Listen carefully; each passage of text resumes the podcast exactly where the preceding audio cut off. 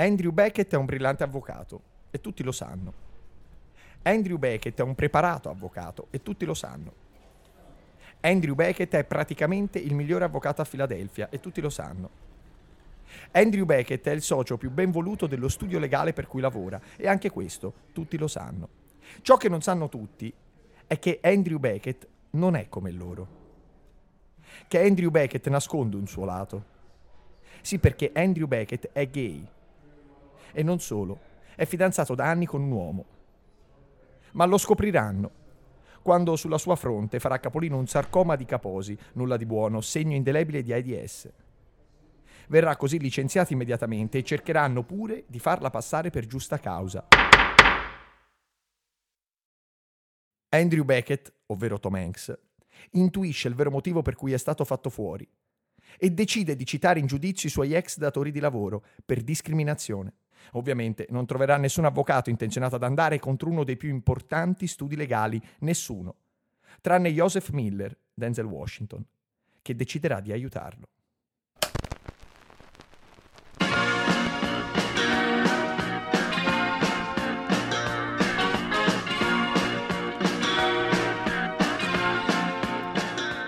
Negli anni Ottanta ancora la maggior parte dei medici e dei nuovi esperti di sessuologia considerano l'omosessualità come un disturbo mentale o peggio una vera e propria malattia. Per curarsi viene raccomandata un'intensa attività sportiva oppure incontri salutari con prostitute. Laddove ciò non dovesse bastare viene messa a disposizione la terapia dell'elettroshock come cura definitiva.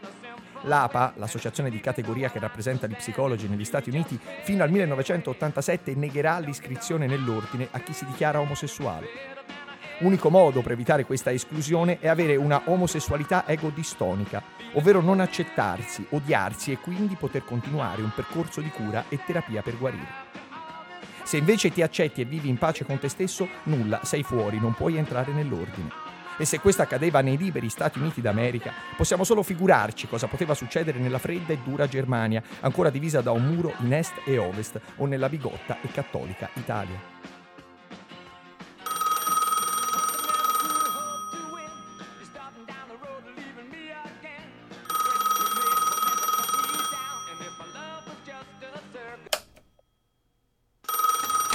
La nostra non è più l'epoca per includere l'orientamento omosessuale fra gli indicatori univoci della disfunzionalità. Lo rimase invece, almeno in Italia, per tutto il XX secolo, quando ancora la società e la stampa stigmatizzavano diffusamente le pratiche ritenute contro natura o contro la morale, dal concubinato allo scambismo, dal voyeurismo all'incesto, dalla prostituzione alla pederastia, dall'aborto alla pedofilia. Queste, pur relativamente diffuse, restavano ancora indistintamente confinate alla sfera dell'inconfessabile o al limite dell'intimità o del ristretto privato. Non escluse quelle oggi comunemente accettate o legalmente garantite, ma la già capitale d'Italia e pur provinciale Firenze fece a suo modo eccezione. Una tradizionalmente ambigua nomea le era infatti da secoli conferita dalla proverbiale identificazione della sodomia come vizio fiorentino per antonomasia. Sempre generalizzando, anche la diffusa presenza e influenza inglese in età moderna contribuì a fare del capoluogo toscano un piccolo refugium peccatorum della diversità europea. Questa vocazione si inserì poi saldamente dal secondo dopoguerra nel più ampiamente professato afflato di Firenze come città dell'accoglienza e della tolleranza. La stazione centrale di Santa Maria Novella è fin dagli anni 50, come varie altre in Italia, ritrovo di omosessuali, nei suoi bagni viene sorpreso dalla buon costume un giovane Giampiero Vigilanti che ammette a verbale di recarvicisi abitualmente per spiare o incontrare uomini. È la stazione della prima scena di Amici miei o quella dell'omonima canzone di Pupo che immortala come immancabile la presenza del travestito di turno. Anche più densa è la consimile frequentazione delle cascine, epicentro della prostituzione maschile e del travestitismo. Il parco fiorentino è abitualmente frequentato dal vivace e promiscuo Salvatore Vinci, seguendo le folli notti del quale possiamo grosso modo tracciare le altre aree calde della trasgressione fiorentina fra gli anni 60 e 80 come il parterre, la fortezza d'Abbasso, le rampe del Romito, i caselli dell'autostrada di Scandicci e Calenzano, Peretola, Fiesole le cave di Maiano.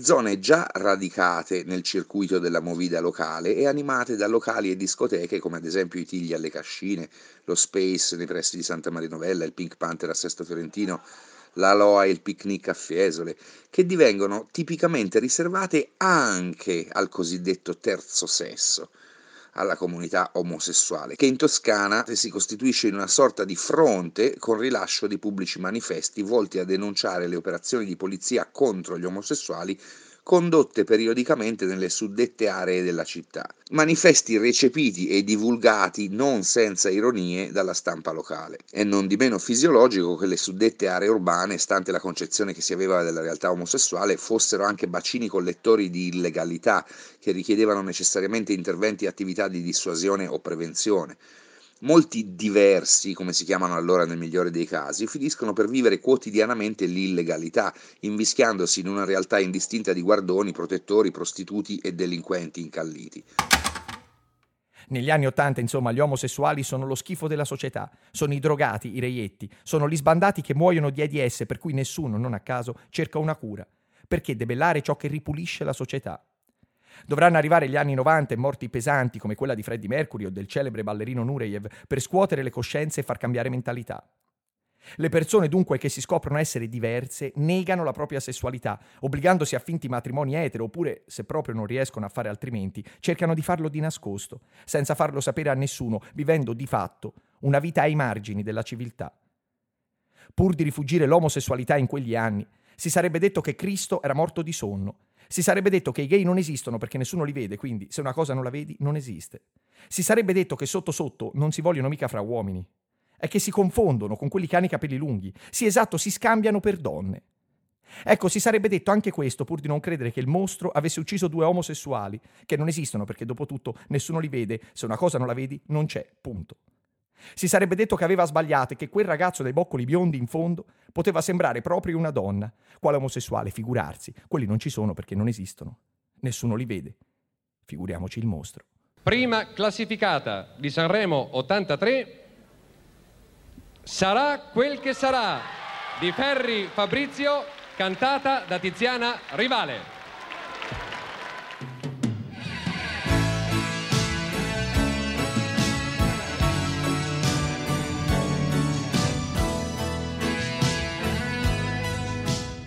8 settembre 1983.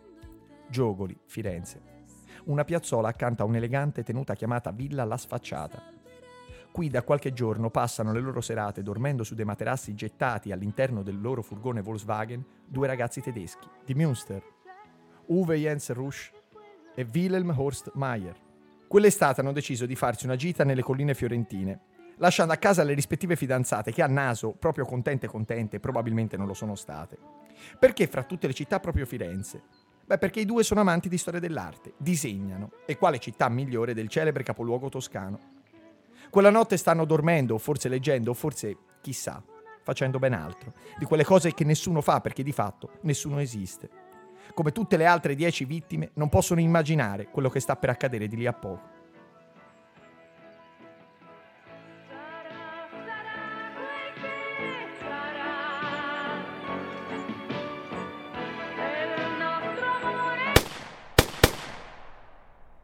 I primi colpi arrivano dal vetro del secondo sportello laterale destro. Sono molto precisi. Colpiscono i ragazzi al petto e al volto, muoiono sul colpo.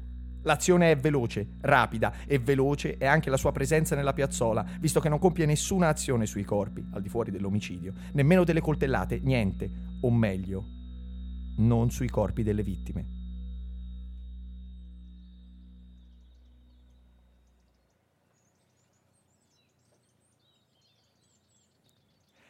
La mattina dopo, uno degli ospiti della villa accanto, tale Rolf Reinecker, avendo visto nel campo il furgoncino e letto la targa, capisce che i possessori del mezzo provengono dalle sue zone. Perciò decide di andarli a salutare. Giunto sul luogo, sente l'autoradio inserita, ma non gli pare di vedere nessuno fuori. Avanza. Gli sportelli di guida sono entrambi aperti, come lo sportello laterale. Già da distante come è, può vedere la sanguinosa scena al suo interno. I poliziotti arriveranno di lì a poco e riscontreranno ciò che era stato descritto, ma questi non sono gli unici elementi che verranno trovati sulla scena del crimine.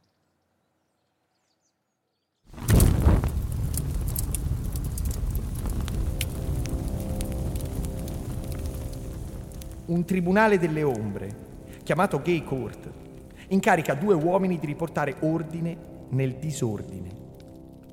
Incarica precisamente di uccidere un giudice che aveva condannato un loro sodale solo perché gay, solo perché omosessuale, rifiutando le prove schiaccianti che testimoniano come quell'uomo con quel crimine non c'entri nulla. La gay court è composta da persone importanti e perciò incappucciate, che si propongono di portare il bene nella società malata di oggi, attraverso il loro grande Dio dal fallo d'acciaio.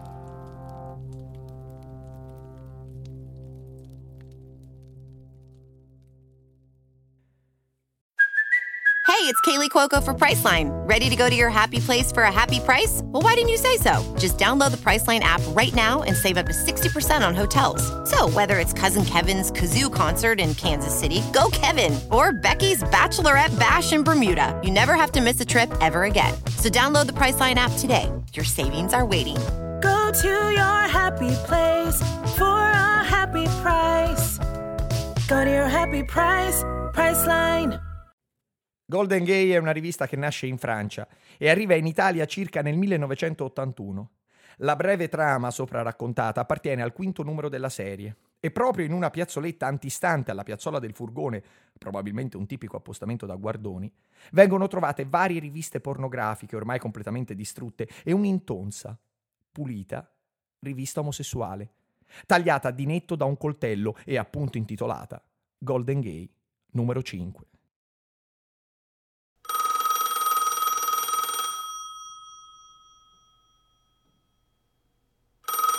Firenze è infatti la città dove nasce il primo locale gay in Italia, il Tabasco di Piazza Santa Felicita, aperto nel 1974 e da subito snodo cruciale della ruspante movida fiorentina alternativa di quei tempi, costellata da altre friendly venues aperte alla trasgressione come il Crisco, il Flamingo, il Dildo o come più generalmente il Freak Club Banana Moon, il Poggetto Rifredi, il Tenax in via Pratese, il Manila a Campi Bisenzio e altri di più breve ma non meno memorabile esistenza.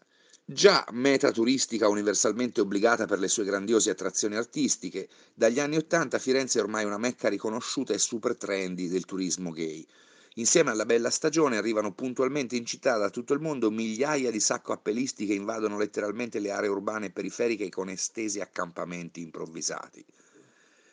Fra essi moltissimi i freak e i praticanti dell'amore libero.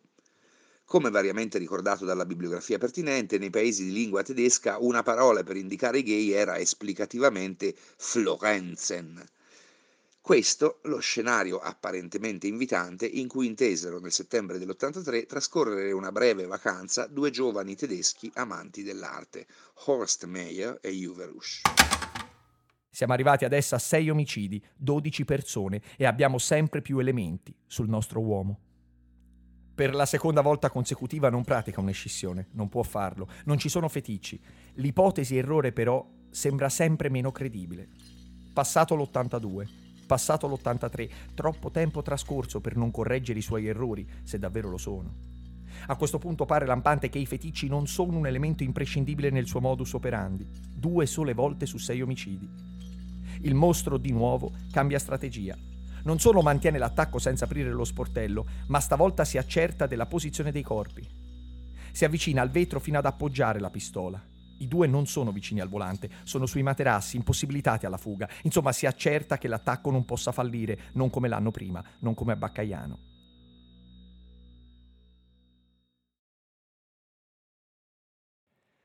Oltre alla pistola, un'altra costante si conferma. Il sesso è una pratica da condannare.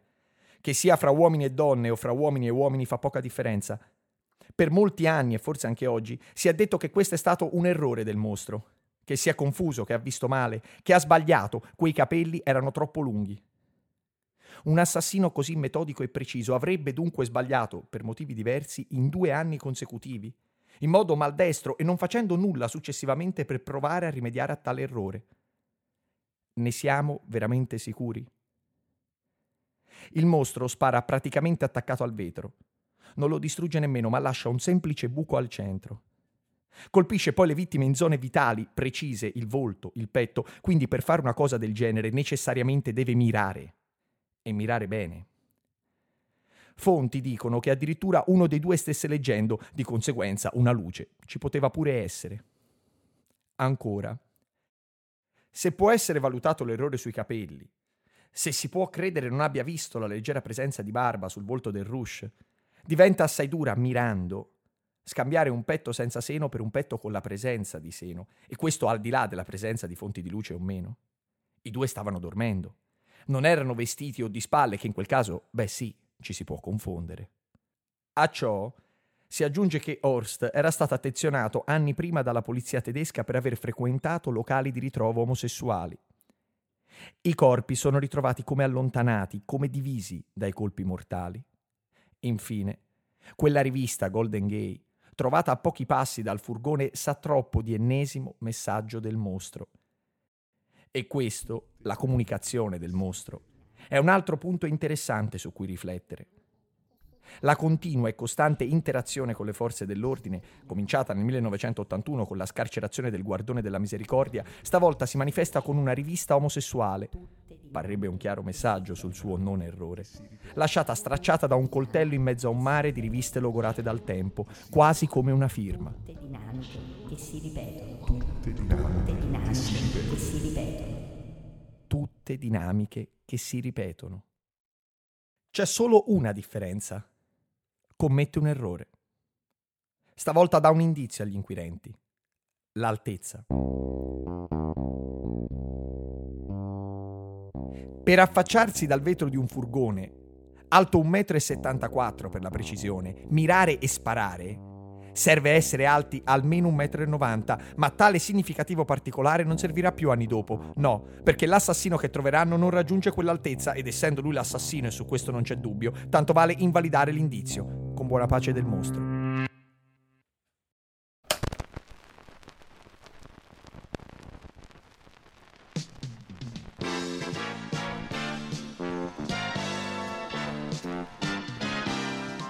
Tornando all'omicidio, Certamente possiamo supporre non sia al massimo dell'ideale di coppia che vorrebbe, ma bisogna pensare che i ragazzi sono sempre più impauriti a quell'epoca.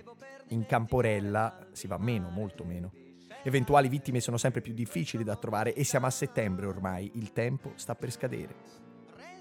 Questi ragazzi poi non sono da un giorno a Firenze, ma da tre, forse quattro. Che li abbia visti?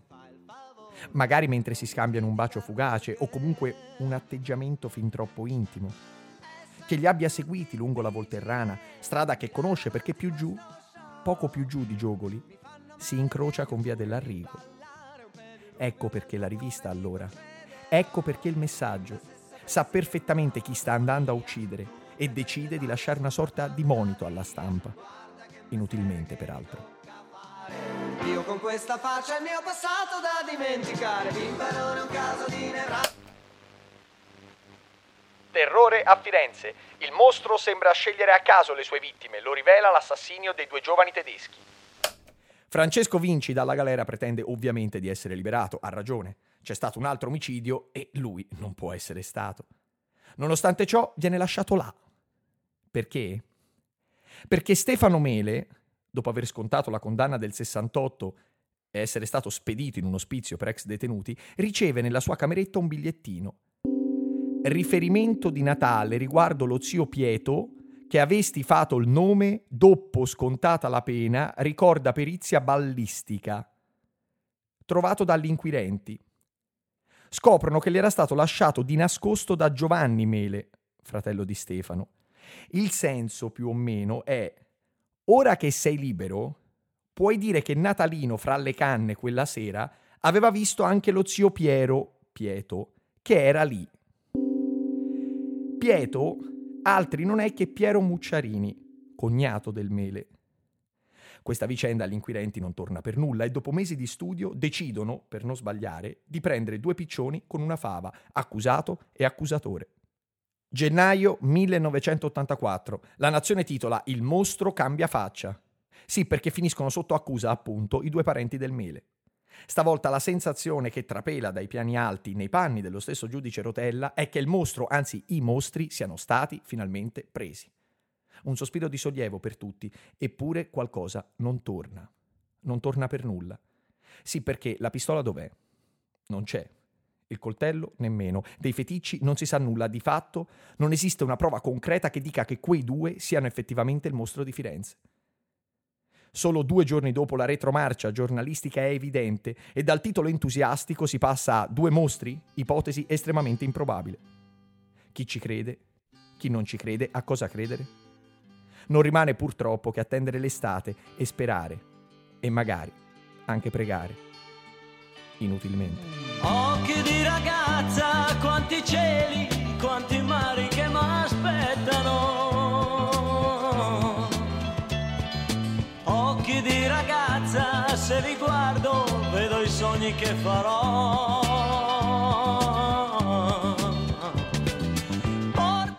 Nessuno, il mostro di Firenze, è un podcast realizzato da Caso Zero Media. Testi Eugenio Nocciolini, Edoardo Orlandi. Voce Eugenio Nocciolini, audio e musiche Andrea Casani. Felici Ci faranno, sono già negli occhi tuoi. Occhi di ragazza, io vi parlo coi silenzi dell'amore. E riesco a dire tante cose che la bocca non dirà.